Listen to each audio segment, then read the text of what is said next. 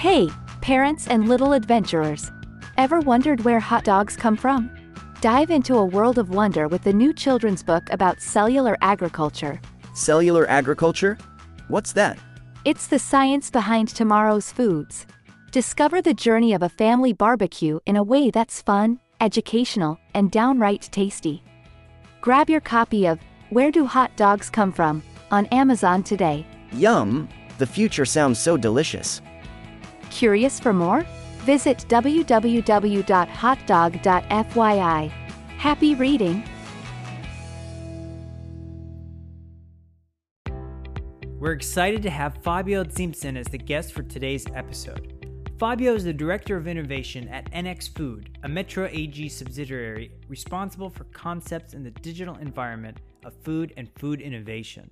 As a blogger for eFood Blogs, he organized meetings throughout Germany for the food startup scene, such as German food startup meetups, Next Generation Food Think Tank, Food Startup Market, and more. Since two thousand seventeen, Fabio is also the co-founder of a co-working space, Super seven thousand, and the Food Next Initiative. Fabio, I would like to welcome you to the Cultured Meat and Future Food Show. Thanks for having me here today. Fabio, tell us a little bit about how you got started in the food and retail tech space. Yeah, thank you for asking me. That's a really good question. Um, I think uh, it started all in two thousand seven when I began uh, in, in, in Metro with an apprenticeship just as a normal coworker for, for uh the wholesale business. And what I thought back then, because I studied marketing beside my apprenticeship, is that at one day the whole food industry will also be digitalized. And um, so this was the beginning when I started to think about, okay, if the books can be sold online, if shoes can be sold online, why or where is the problem to sell also food online? And this is when I started to think about food and to think about how the way or in which kind of uh, Uh, ways uh, food can be digitalized. And I started to look with a friend of mine very close into the topic. And it all started to begin in a very, very interesting way when a friend of mine had the idea to start a company where we can sell on a, st- a subscription basis organic food online.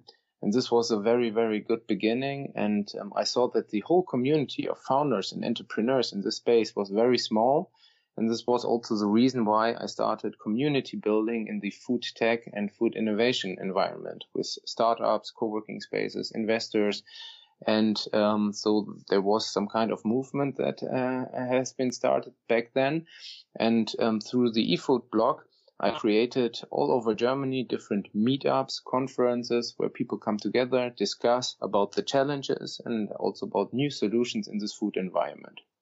And when I saw that uh, it's not only about selling food online, it's about the whole intersection between technology and food, it became more and more interesting uh, for me. And um, I would call it now that um, we have an area where you can say that is, this is the internet of food, because we are not talking about a vertical supply chain anymore. We are talking about a decentralized network where every party of the whole ecosystem can inter can get in interaction with with each other. And this is what makes me so exciting about the whole field of food and tech. And to step back a little bit, you mentioned uh, Metro. And so for those of us that are not familiar with Metro, uh, maybe give us a quick explanation of what it is. Yeah, Metro is an international operating wholesale and food retail company. Our core brands are Makro Cash Carry and Metro. And as the name says, we are specialized in wholesale and have over two hundred sixty wholesale stores in twenty-five countries. We have also a subsidiary that's called Real and also some brands which we consider as Um, food service delivery companies, like, for example, Classic Fine Foods, Rangis Express, or in France, Pro à Pro.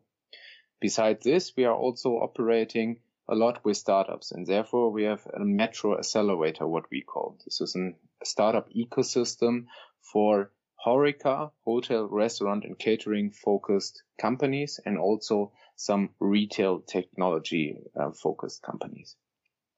When we're talking about food innovation, what are some of the major innovations in food tech that have come about over the last few decades?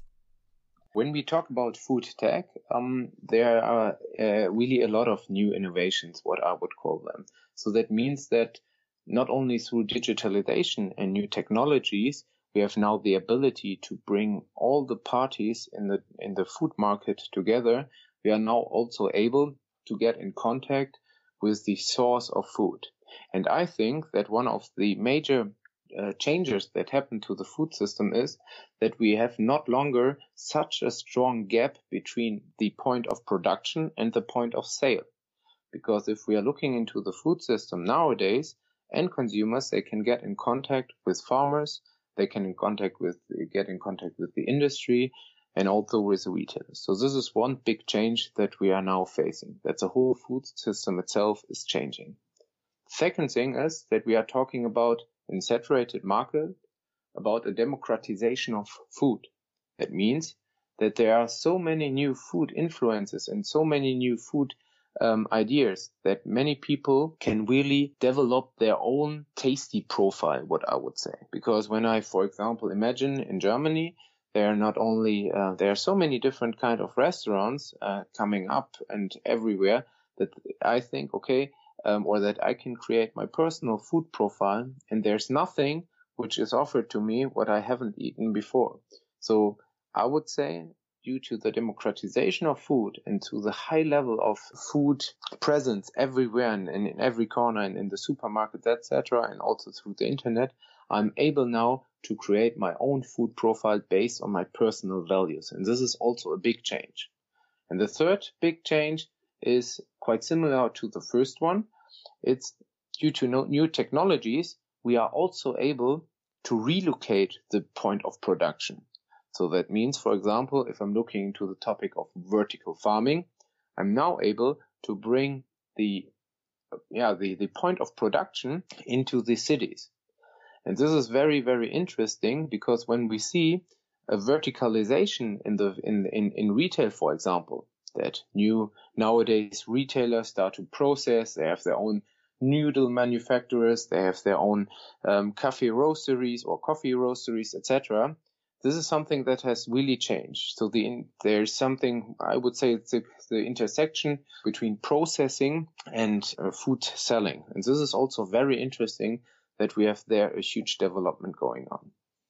You previously mentioned decentralization. Um, it's it's hard to think about that without thinking about blockchain. Are you using any types of blockchain technologies? We are looking into many different kind of blockchain solu- solutions nowadays, because for us, blockchain is, um, as you said, exactly one of the new technologies that, that enable us to bring all the participants in, in the food ecosystem together. And if we have a decent sensoric infrastructure and data capturing points, we are really able to build up or to, to, to show this kind of new blockchain in, into the food system. And of course, this is something that is really, really crucial for us to give transparency and traceability to our customers. Because I think in the future, if we are talking about the retail model, it is absolutely important to strengthen our value proposition in trust.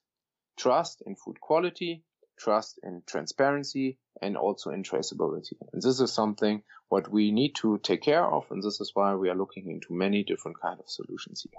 It's interesting to think that if I was to walk in a grocery store today, I would have no idea really where... where those bananas came from or where those strawberries came from. But it is actually, it would actually be really interesting and almost important to know where your food does come from. So do you think that in the future we'll see retail stores where um, the consumer will be able to specifically know where their fruits and vegetables came from, or even maybe where their meat came from?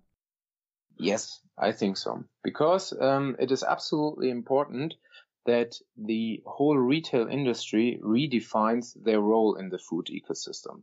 Because, as I mentioned before, when we were talking about the retail business five, ten, fifteen years ago, there were some um, clear roles of the retailer or some clear functions of the retail business. It was the distribution function, the marketing function, the pricing function, the assortment function, et cetera.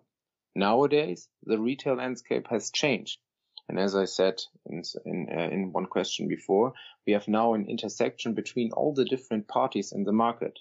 So the retailer itself has to have to re or the retailers have to redefine their role in the food ecosystem.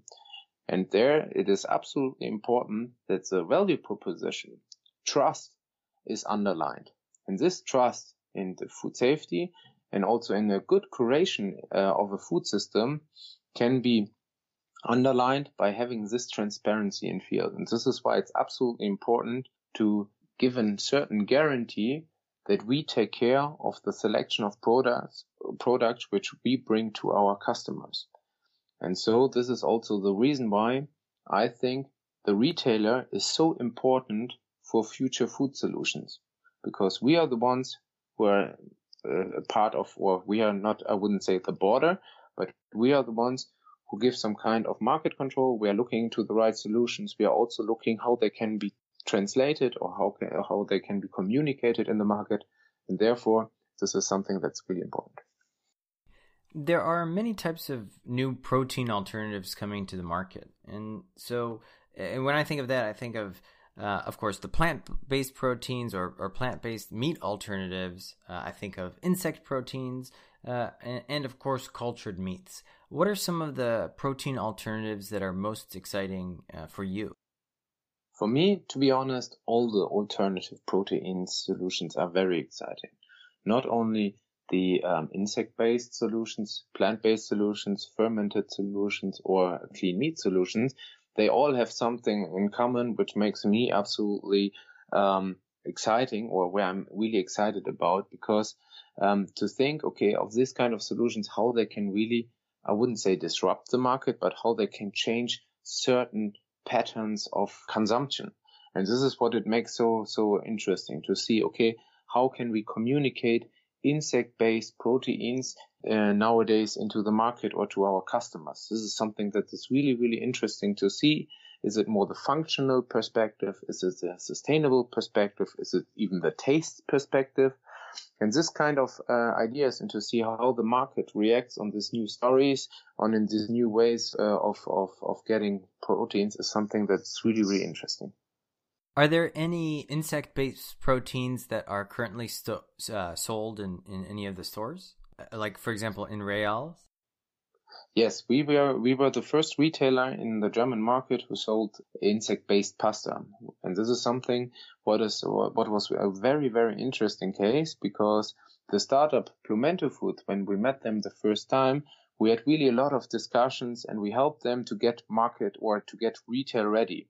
So to create the point, uh, the, the the proof of concept, and to work with them till a certain stage where we can bring them into the market. And this was for us very, very interesting. Nowadays, there are in Germany many different kind of uh, products in the shelves, but in with Real and also with Cash and Carry, we're at the moment focusing on this pasta, because we think as a commodity, pasta is the best way to discover how this kind of new source or protein source can be communicated, and we give the feedback to uh, back to the founders.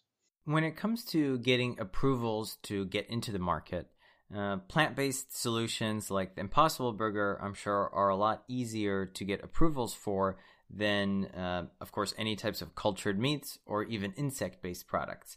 What is the average time it takes for a new product, maybe even a new technology, to get into market? Since the beginning of this year, um, the approval process has changed a lot, because nowadays we have this whole food novelty, and this allows many founders to get easier access to the market. So the go-to-market is is uh, getting um, easier than before. I think that the the biggest challenges are not the approval by the government. These are also the changes that you need to consider. What kind of information needs to be provided on your packaging? And if you're fast in in in your in your changing process um, um, regarding the packaging, then the go-to-market in Germany is getting, or in Europe is getting, easier than than it did one or two years before. As as a follow-up to that, when we think of like the autom- automotive uh, or automobile market, we think that any changes made usually have like a seven-year cycle before they're actually integrated in. Would you say that with, with food tech, it's it's closer to one to two years or or even shorter than that? I would say it's even shorter than that today, because with food, you can create more easily um, new products, and uh, you can use some kind of already existing infrastructure. The only thing is, if you are talking, for example, about insect food, that you need to be careful about the cross-contamination when you use certain facilities. But in a production way, and if you are not so much concerned about your intellectual property, you can use the infrastructure that is also existing.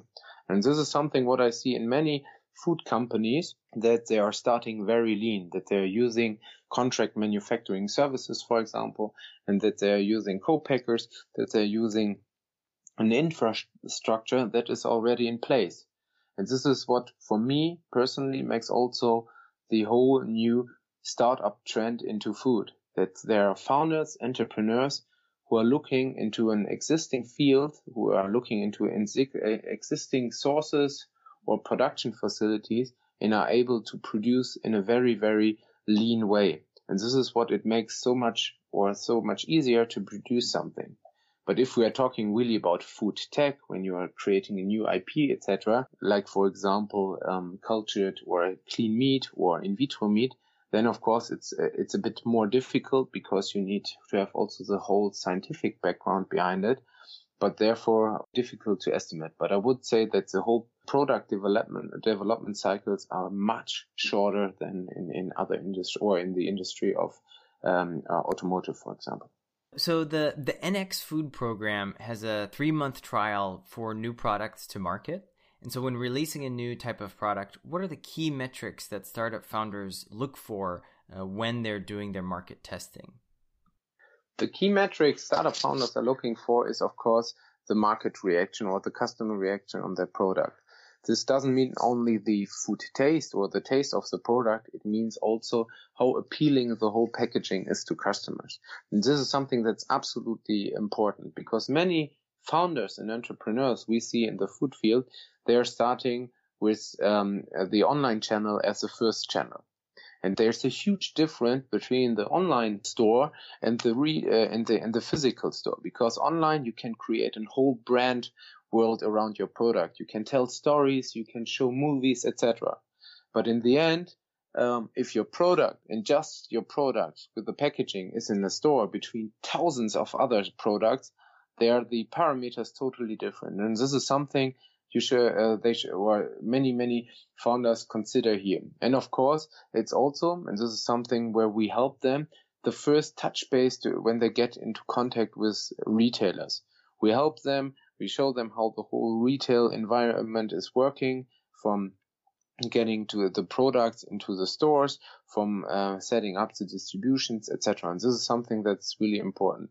But the packaging part is also a very huge insight for us, because we said the, when we get the, the first time products that were just sold online, we saw that the packaging, to be honest, was very, very difficult for a retail environment, environment because it was not self-selling, I would say. There were no not so much information on the packaging, et cetera. And this is something founders should absolutely keen on. Product packaging in a retail environment is really one of the most important, uh, um, most important things. I was just at a um, a conference in Los Angeles, and um, it was it was called the Reducetarian conference. So to kind of uh, reduce the impact on the environment, and so there were a lot of food tech entrepreneurs there. And I sat down and I met an entrepreneur, and she reached into her bag, and I thought she was going to give me a business card, but instead she gave me her her packaging. She gave me her box. Uh, because that was the fastest way to kind of show me what, what the product was and, and how she made it. And so uh, it was the first time somebody gave me a, a a box instead of a business card. But but I think it, it is very important, because um, that packaging and, and that box is, uh, is really um, what, what that, like you said, is the first touch base. Yeah, absolutely. And you have to think about one one absolutely important thing. Food is something that is very, very emotional. With food, you can tell a lot of stories. And this is something Um, I worked a lot of also with uh, tech founders, et cetera. But when you meet food founders, food entrepreneurs, these are always people who do it from a very, very deep passion. Because, I mean, everybody has a connection to food, to be honest. But if you founding something, or if you're starting your own business into this environment, you, the, the, the people you, you meet, they are all so special. And this is what I like about this sector. They are so, so passionate. They are so ambitious. Uh, and, and if they tell your stories, they, they give you a lot of values with it, et cetera. And this is something which makes me absolutely interesting. This is, and, and therefore the, the whole area of food tech is so special, because you have this, this really, Um, big parts of the techno- technological part, but also this emotional part that food has. And, and if both parts come together, something really new and something very, really interesting yeah, starts. And this is something, uh, this is what makes the whole field so interesting for me. There's been a recent wave of interest in plant-based meats and protein alternatives. What, what do you think has caused this increase in demand for these items? I think the reason why we have an increase into a demand of replacement or meat replacement is that the people are aware that our current food system is, I wouldn't say broken, but uh, it's somehow not so sustainable as it should be. And if we are always hear, hearing the numbers that in two thousand fifty we will be nine point eight billion people living on this planet, that nowadays the second biggest um, source of C O two emissions is uh, um, or comes from, from the food production, and then the people start to rethink. And um, as I said, well, that we are also in a time where you can talk about the democratization of food, that everybody is now able to create his own food identity or his own food profile. And people are also, they they want to do something good for themselves, and they want to be really selective. I wouldn't say that um, many people are not looking into meat in general, uh, um, but they're more selective, and they want to have more clean food, clean food, clean meat. And if I'm talking now about clean meat, I don't mean in vitro meat. I mean meat with a clean history that says, for example, that, that the product itself has a certain history, and that you know where it comes from, and that it's, that it's after your own definition clean meat. And this is something what helps where, where many people create their own profile. And of course, there's a huge demand also now for all the uh, plant-based um, alternatives, because the people want to consume in a cleaner way, in a more sustainable way, to do something for their own, but also to do something for the environment. And this is uh, then covered by their own nutritional um, journey, I would say. And um, therefore we have an yeah more or therefore we have an, an, an increase in this kind of products.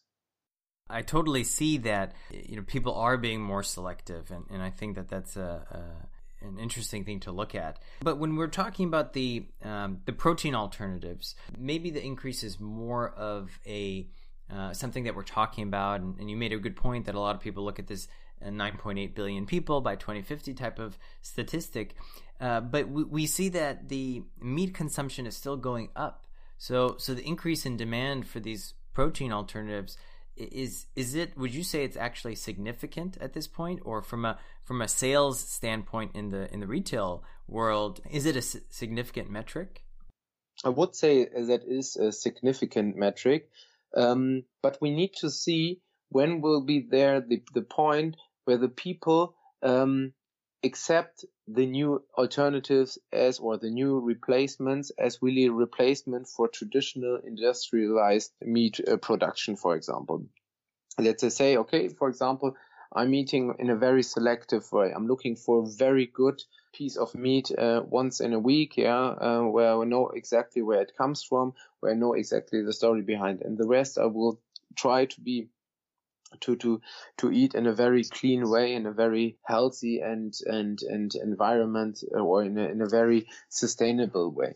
And I think um therefore we need to have the right communicational and also the right, right educational tools to support this social development. And um, this is what is um, is getting more and more interesting, because we we shouldn't forget that if we are talking about the the what we call flexitarians, people who are looking in a very flexible way uh, into meat, that these are just a small percentage of the of the whole population. But if we have the right solutions in place, which help us to really bring healthy meat in other places into our society, in, in, in the market, then it gets more and more interesting. And then I think we have also somehow the tipping point where we can keep the level of taste, but with an alternative solution. And this is what when it gets more and more interesting. Can you imagine uh, a future where we replace the traditional animal agriculture system uh, with completely with cell-based meats or alternative proteins that are either plant-based or insect-based? This is really a, a very, very big question. And um, to be honest, as much as I support all the replacement and all the alternative products, I don't think that there will be a time where everything will be replaced. Because we have, on the other hand, and this is what I call scratch food, we have food with a certain history, with a certain manufacturing or handcraft, handcraft history. And this kind of food is for many, many people something really special, for gourmets, et cetera. And this is something, because of its history and because also of the way this food was prepared, is something where I think that will still exist in the future. Because this is food with face, I would say. Food that has some, or this um, uh, in, incorporates a certain value, that the people think really, okay, if I eat this kind of cheese, yeah, with my glass of wine, then it stands also for a certain culture. And this is something what is absolutely important also for the for, for, for our own identity, to have this kind of products. If there would be products that really replace all this kind of solution, then it gets really, really difficult to see, um, to still have this own identity. And I think we will have major changes, and I'm also looking forward to have these major changes in the market. But I think that there's still the need for some good anim- animal-based products. I think one of my favorite foods, uh, German foods, is uh, Schweinehaxe, and I think I think a plant I think a plant-based Schweinehaxe would be very hard to to produce. Yeah, so that will, will be very, very difficult for me. For example, I'm a big cheese lover, and uh, this is something um, w- when I look into this kind of food, and, and when I think about how it's produced and and, and et cetera, it will be very, very difficult to imagine that this is somehow uh, produced in a factory with uh, some stuff. No, that I've I've totally different pictures in, in my mind. And this is, for example, there's uh, Hendrik Hase from Berlin, who has an own um, totally transparent um, butchery, and they are producing really, really good uh, meat there, and they are showing it, and they are showing also the whole history behind it. And this is something what makes it so special, um, and um, yeah, so that I think that this kind of concept, they will still exist in the future. For the entrepreneurs that are listening in, uh, that are either working on any type of future food tech or uh, even cell-based meat projects, that, or uh, or any really anyone looking to start a new product, uh, what advice do you have for them to get started in the food tech space or the food space? I would always say, try to validate your market as best as possible. Try to get as much feedback and uh, um, um, to develop this kind of products. And listen to the market. Listen to all the food hunters, food lovers, and foodies out there. And listen to those who are taking uh, uh, care of food. This is uh, the one side. But also try not to be in a bubble, because they are not only this people who are so much looking into food, there are also the people who use it more as a functional aspect to, to be not hungry anymore. And to, you have also to listen to them. So this is what I think is absolutely important. If you bring a food product to the market, to validate the market, to look into as much channels as possible to get customer feedback. And this is also what we are doing with Danix Food. It's not that we have one channel partner, we have many channel partners. We have not only Metro-related partners, we have also external partners where we can really say, okay, you, you as a founder through our program and our three months validation phase, you get as much feedback in the different kind of channels. And this is absolutely important to prove your market. And so we call this phase proof of concept to proof of market phase. And if you are successful in this phase, we help you to scale up in the certain channels. And this is what N X Food stands for. And in the future, we are also supporting you to um, in your expansion, that you are also able to scale up into other countries. And this is important. So for all the founders, entrepreneurs outside, prove your market, find the right uh, partners for your company and validate it. And especially and if you are looking into in, into investors, it's absolutely important that you are right, uh, working with the right personalities. It is absolutely important that not money is on the first place, but people are in the first place. Look with whom you are working. So this is absolutely important.